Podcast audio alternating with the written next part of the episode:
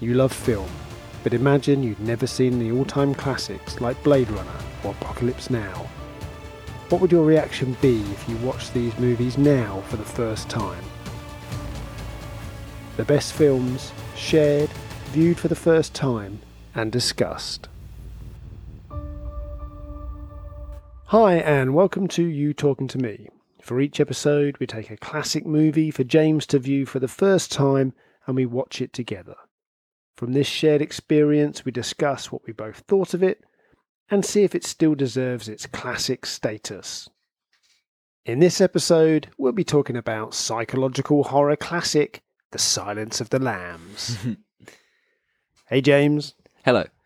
How you doing? I'm doing okay, thank you. How are you? I'm all right. In our episode about One Flew Over the Cuckoo's Nest, we mentioned Silence of the Lambs, as both films have won the Big Five Oscars Best Picture, Best Director, Best Actor, Actress, and Adapted Screenplay. Mm. James, did you think that Silence of the Lambs was a good choice? Yes, I really think it was, and I think it deserved all of the Oscars that it got. It excels in every area that it is in. No film since Silence of the Lambs has won those five Academy Awards. Oh, really? And the film was made 30 years ago, so Yeah. that record stays the same. Mm-hmm. Also, both films feature main characters considered as like the best villains of all time. Mm. So, One Flew Over the Cuckoo's Nest, Nurse Ratched, yeah. Silence of the Lambs, Hannibal Lecter. Interesting because one of them is a patient and the other is the person that looks after the patients. Released in 1991 and based on Thomas Harris's popular book of the same name, the film stars Jodie Foster as Clarice Starling and Anthony Hopkins as Dr. Hannibal Lecter. And directed by Jonathan Demme, the movie is considered a masterclass in suspense filmmaking. The plot sees young FBI trainee Clarice assigned to hunt down an active serial killer known in the papers as Buffalo Bill due to the fact that he skins his victims. Starling is encouraged by her boss, Jack Crawford, to seek the help of brilliant psychiatrist Dr. Hannibal Lecter, himself incarcerated for being a notorious cannibalistic killer. James, what were the reviews like and how is the film rated? So, IMDb gives it 8.6 out of 10. Metacritic gives it 85 out of 100. Rotten Tomato gives it 95%. Empire gives it 5 stars. Letterboxd gives it 4.3 stars. And Roger Ebert gives it 4 stars.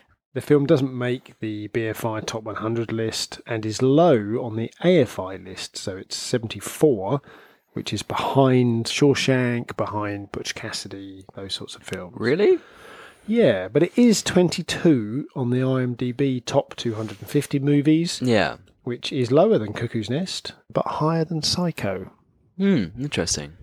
I think it's probably placed low or omitted from certain lists because it's not easily pigeonholed. It's not straight up horror, so Mhm. it may not feature on best of horror lists, and it's not kind of like a straightforward crime movie either. So, you know, we're kind of into psychological horror. After watching it again, I kind of thought it was like some sort of schlocky B movie, but made as if it was like high art. You know, Mhm. it's, it's like an A-list B movie, Yeah. and it's a serial killer movie. So, is it like the best serial killer movie? Is it better than Seven? You know, is yeah, it, I was going to mention it- that a is it- second ago because um, you said that it doesn't really specifically fit into any genres like horror or crime, and I, I was going to say that Seven's a lot like that yeah. because it, it's kind of more flowy when it comes to the genre. What about something more like a, a bit more procedural, like Zodiac? That's, that's a serial killer movie, but seen from the perspective of those investigating, where this mm-hmm. is this includes the the serial killer within the story. It's interesting that the film shows you the killer. Yeah, You know, it introduces you to the Mhm. baddie. I don't mean Lecter. I mean um, Buffalo Bill. Sort of mid midway through, or probably before midway through. So it's not like a who done it like Mhm. some serial killer movies are. What it does contain is probably the greatest baddie or the greatest villain in in cinema history. If you look at those sorts of lists, you know, greatest villain, it's probably Hannibal Lecter. would he be considered as that role, like as the uh, the greatest villain of all time, if it wasn't for the performance? Well, it's entirely down to the performance. I mean, Yeah. we'll get onto that later. But I think in the books, he's written similarly, but Yeah. yeah, Anthony Hopkins' performance is what levitates this above 100%. um, other other serial killer films. What did you know about the film before we watched it, James? So I kind of knew the rough plot. I knew that Hannibal was he's in prison and he's uh helping Jodie Foster's character to find Buffalo Bill, but I didn't know about all these twists and turns that were to follow. So, after the shortest of introductions to Starling and Jack Crawford, and with a bit of background information about the Buffalo Bill case, Starling is off to meet Lecter. There's kind of no time wasted. Yeah. We're off following the story. We do learn a fair bit in those first few minutes. We know Clarice is uh, career minded and looking to progress. We're also shown that she is working in a kind of male dominated world. Mhm. I found in those first sort of 10, 15 minutes or so, it's almost like she's sort of bundled off to see this monstrous psychopath, you know, with Mhm. kind of no prep whatsoever. And before she actually meets him, our expectations are kind of ramped up. So, that, Yeah. you know, when she goes to the asylum, she meets Dr. Chilton, and on her way to see Lecter, um, he suggests that Crawford is using Clarice to, to turn Lecter on Mm. and confirms that Lecter hasn't seen a woman for eight years. You know, Yeah. We're told all of this you know, moments before she's about to meet him. We go down this sort of heavily fortified area, this sort of guarded dungeon. The other prisoners are kind of rowdy, and then Clarice, on her own, has to walk down this dark corridor to get to Lecter past the other prisoner Miggs, uh, who says something to her hmm all of this kind of setup that comes before leads us fairly early on in the film to what is a classic scene, um, the first meeting between Lecter and Yeah. Clarice Starling.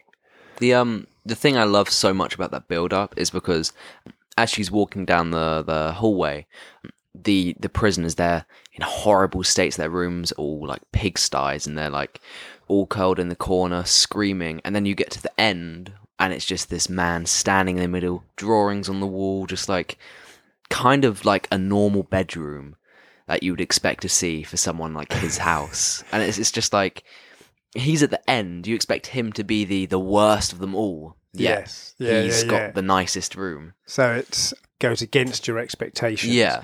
serial killers in movies up to this point have been kind of like, you know, kind of raving kind of Mhm. madmen. And what we get here is something completely different. But actually, because of that, more unsettling. Yeah, it's it seems more dangerous because he's he seems more clever. What's scarier than, you know, a man standing completely Yeah. still in a very tight fitting prison uniform mm-hmm. looking at you Yeah, as you walk into his vision? it's scary. did you kind of get an appreciation that, that what you're watching here is that's an iconic scene? Oh yeah, you can tell the moment it starts that this is going to be like a very famous scene.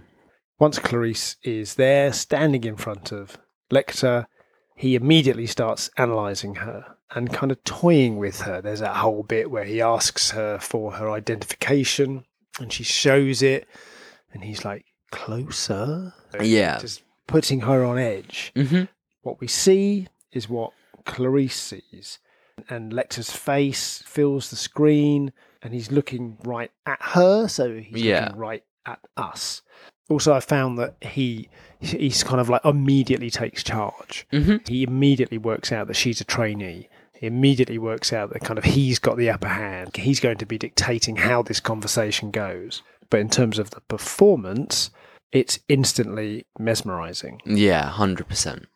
I was watching it again. I've not seen it for a while, but it is one of my favourite films. And it's like you're smiling watching this amazing performance. And I was sort of thinking, how is he doing this?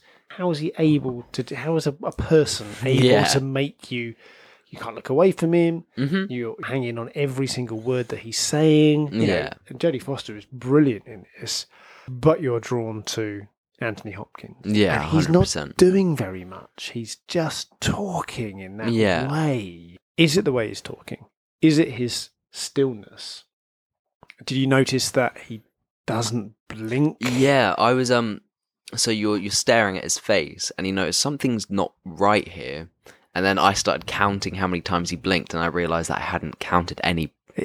Absolutely deliberate choice by Anthony Hopkins to Mhm. just do this thing where he just wouldn't blink. Yeah, pretty much the whole time. Though that camera is trained directly Yeah. onto his face. Lecter's commanding, and Starling is out of her depth. They discuss Buffalo Bill. Then Lecter starts kind of psychoanalyzing her. He kind of mocks her accent. You know, it's it's the scene already that has like the most famous line in the film. So mm. and then we get one of the most famous lines in the film about fava beans and Chianti.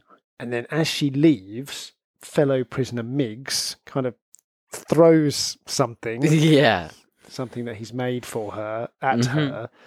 And then she runs back. And this is kind of where their relationship becomes a little bit uh, sort of cements their relationship. So Yeah. Lecter calls Clarice back and then he gives her, her a clue, you know, just as she's trying to leave and he gives her a clue. He helps her out hmm and then kind of off she goes. She unravels that cryptic clue that he's given her, and that's what starts her investigation into into Buffalo Bill. So it's a colossal scene.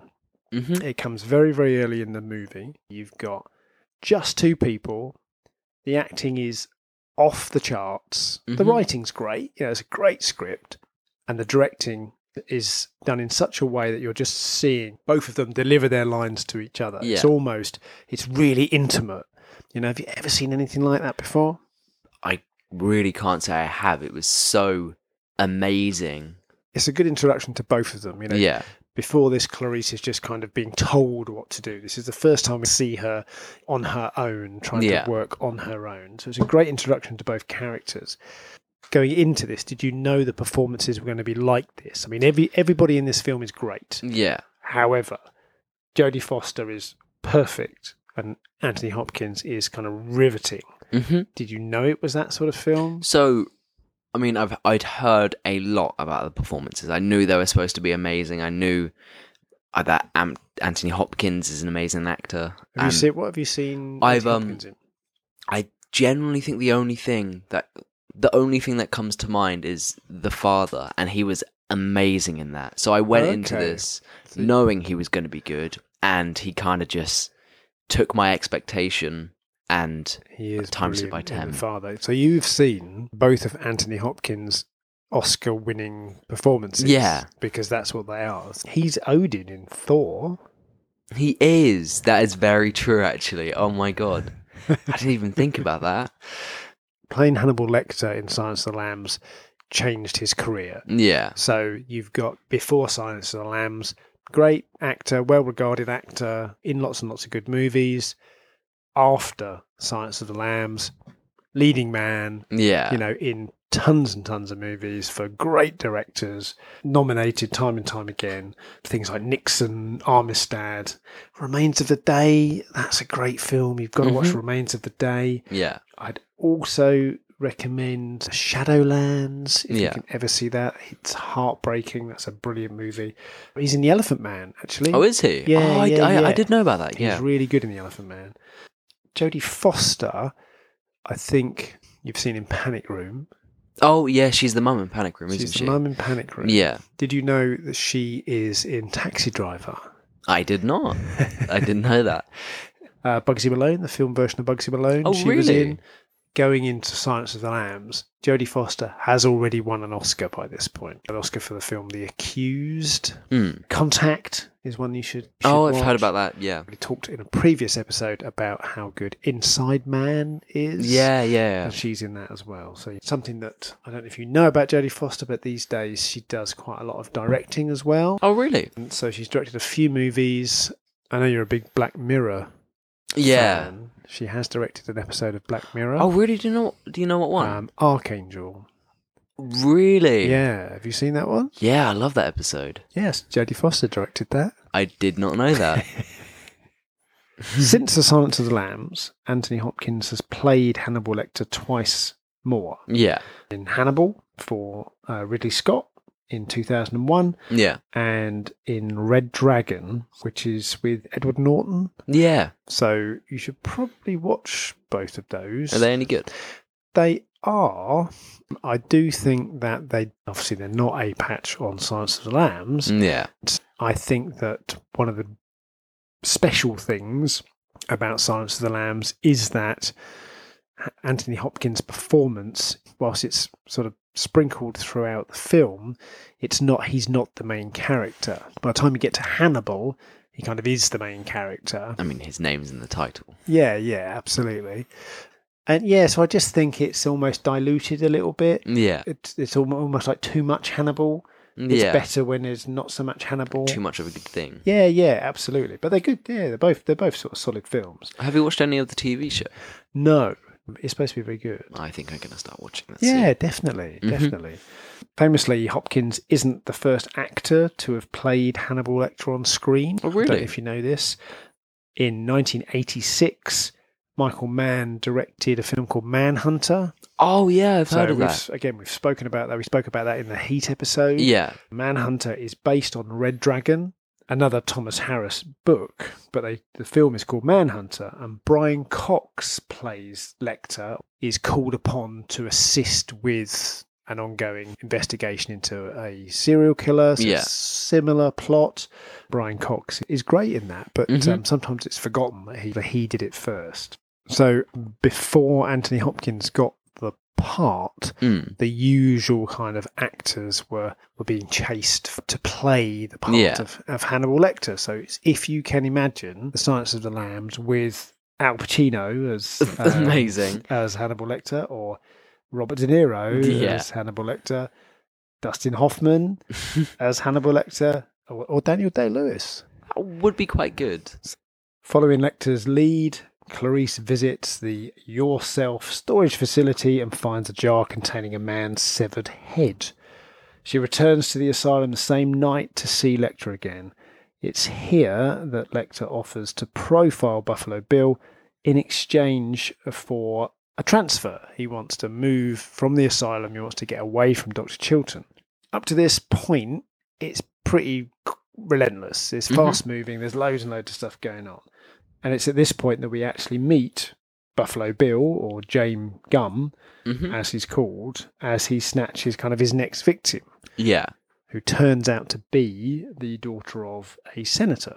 Then we're back with Starling again, and she's called upon to make a trip with Jack Crawford to one of Buffalo Bill's victims. So they've found one of the victims in a river, and and off they go to uh, to investigate. Yeah. This leads to that kind of that autopsy scene and the discovery of a major clue, which becomes significant later, and that's the death's head moth found in the victim's throat. She's the one that finds the death's head moth in the- Yeah. in, the, mouth. You know, she's the, the sort of the clever one.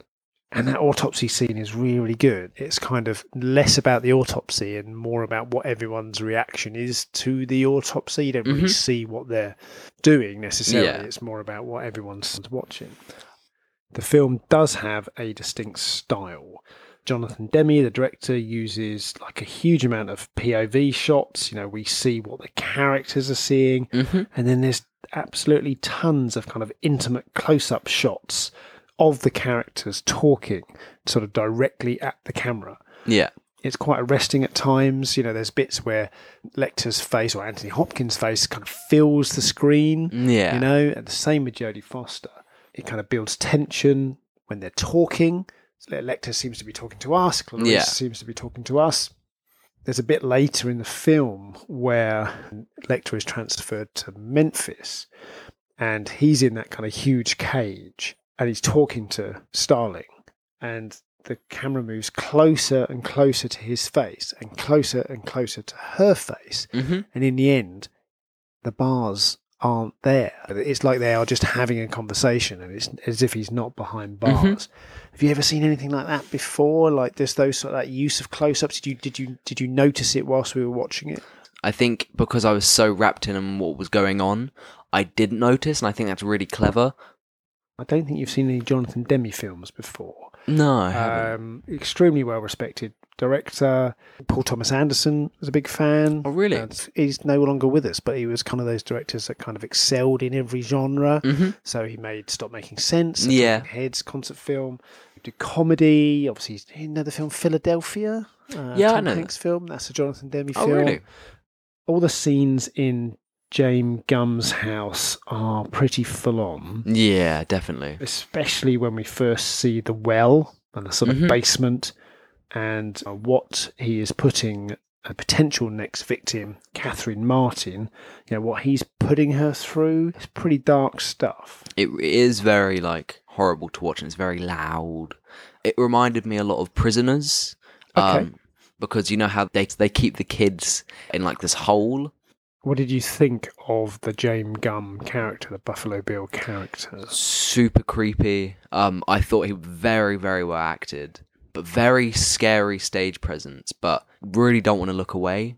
I think uh, there's a really big distinction between the type of serial killer that kind of he is compared to the, the sort of Hannibal Lecter type Yeah, definitely. killer. So James Gumb, he's not he's not a sophisticated kind of serial killer, and in a way, because of Anthony Hopkins' performance as Lecter. After Silence of the Lambs, serial killers uh, become sort of more intelligent in Yeah. movies, and they're kind of like you know, so like John Doe in Seven, they're like perceived as these kind of more intellectual killers. Yeah, But James Gumb, he's kind of not like that. He's just a single minded killer, not really interested in the victims, just interested in his goal, hmm which is potentially a more realistic portrayal of like an Ed Gein or a you know that kind of, kind of real serial killer as opposed to Hannibal Lecter. hmm Did you guess what James Gumb Buffalo Bill was doing before Clarice worked it Um, out? like in the autopsy scene when there you could see that there was skin removed and you knew he was removing skin. I thought that he was going to be making some sort of outfit or something like that something very ed gainey Yeah, i wasn't thinking he was going to make a full body the suit w- woman suit. hmm Yeah, okay. Ted Levine, who plays Gumb, is kind of one of those brilliant character actors. yeah He's always excellent and always quite different, no matter what he's in. He's play. He's one of Vincent Hanna's crew in Heat, yeah if you remember that. Brooke Smith, who plays potential next victim, Catherine Martin, she's also doing really great things on the basis that most of her time on screen, she's on her own yeah at the bottom of a horrible well. There's a great podcast, no longer active, but there's a great podcast that was called I Was There Too, which ended, I think, in 2018.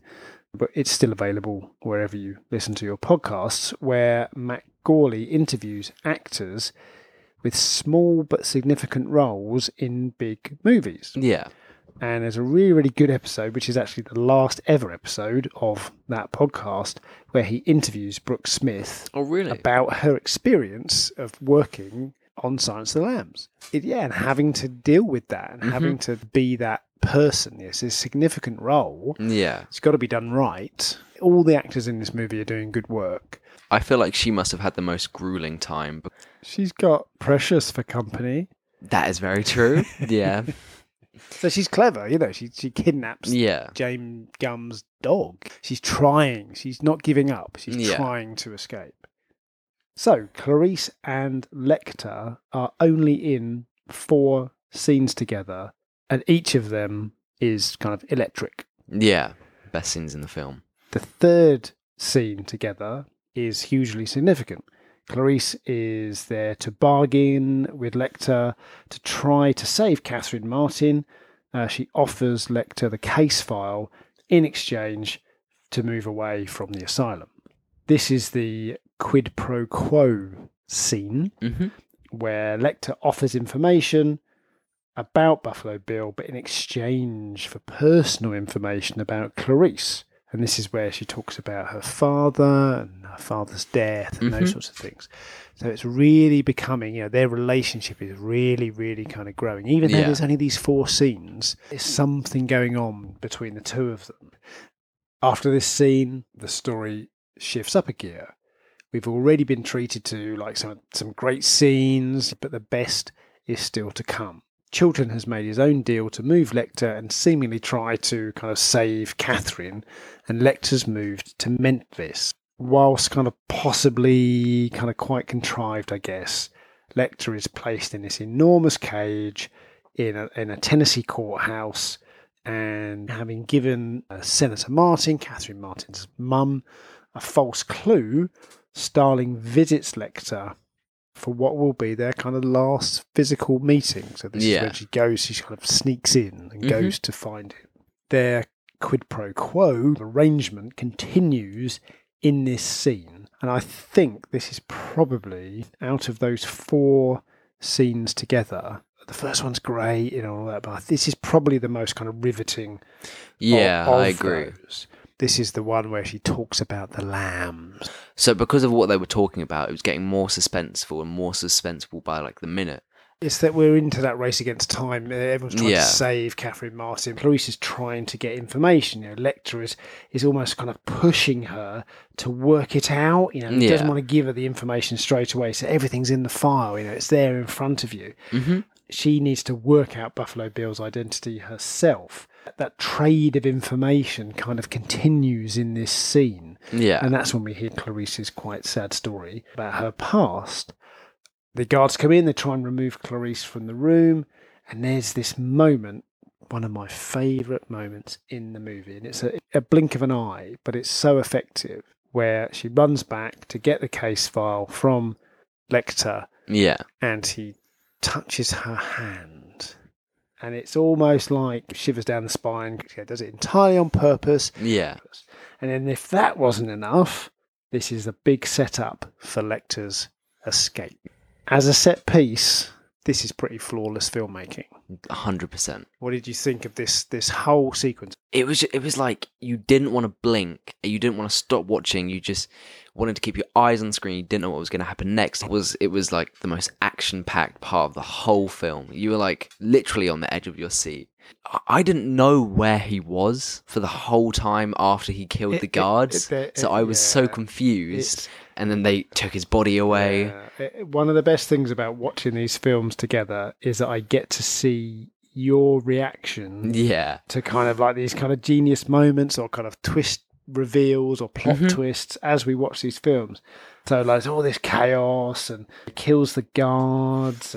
We think we're seeing his kind of planned escape through the lift, you know, Yeah. the elevator.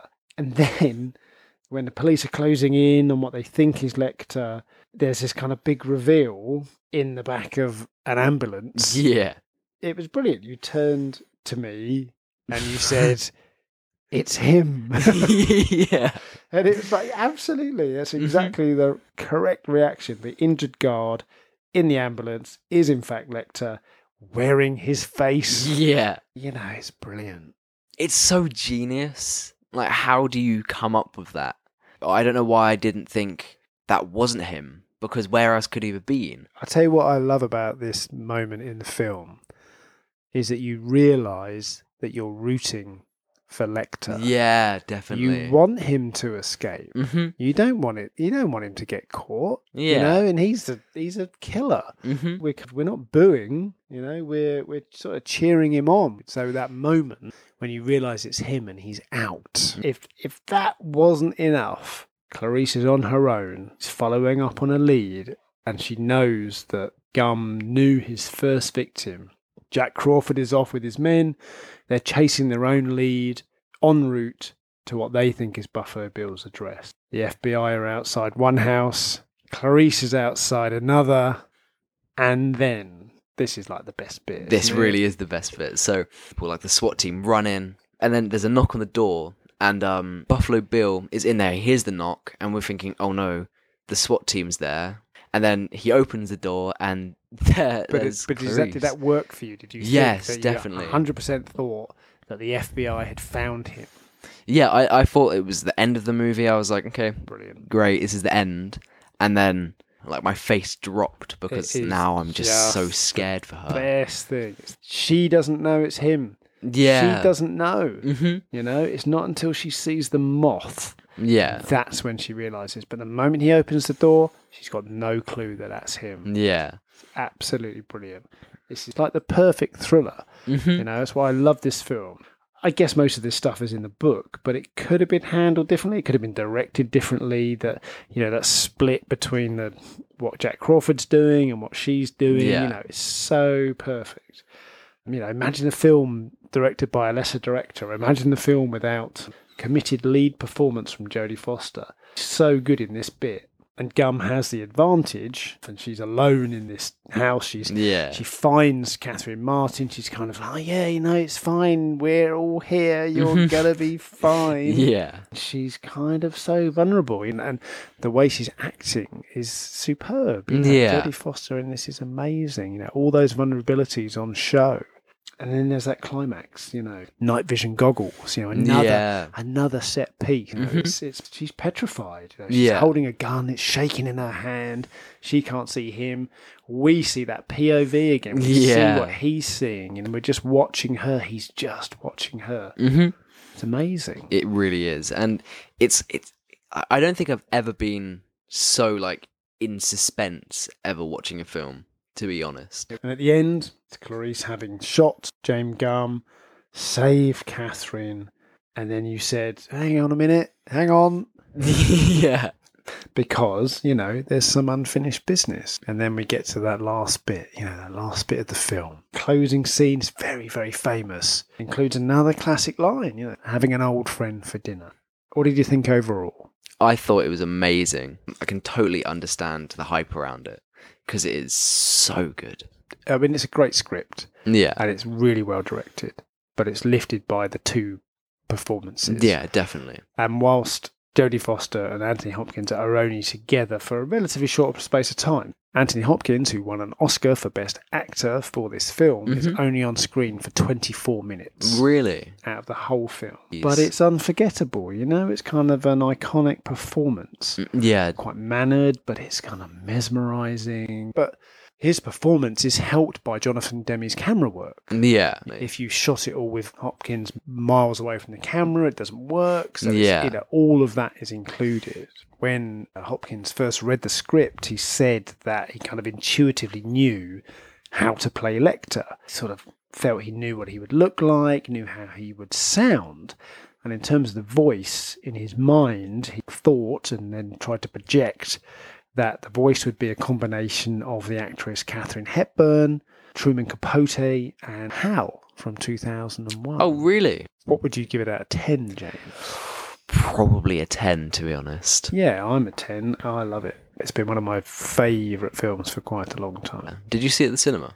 No, no, it's too young to go to. It was Oh, an really? 18 when it came out. It's, it's been reverted to a 15 now. Yeah. But I think there's been some criticism about it over the years. Um, some of the imagery and the way that Clarice's character is, is dealt with, and certainly the representation of uh, James Gumb in the film. Yeah. Yeah, There's some other bit. I mean, you know, you can pick fault. I do always smile when someone calls Lecter Hannibal the Cannibal Yeah. because it's an absolute convenience, isn't it? That hmm your lead serial killer's name rhymes with the thing that he's famous for. So that's a bit of a contrivance, you know. Well, that's great. Thanks, James. You're welcome. Thank you. You can follow us on Twitter at Talking Film. That's talking with no G at the end. And you can also find us on Facebook and TikTok. Please subscribe wherever you get your podcasts. And if you enjoy listening to us, please leave us a five star rating. See you next time. See ya.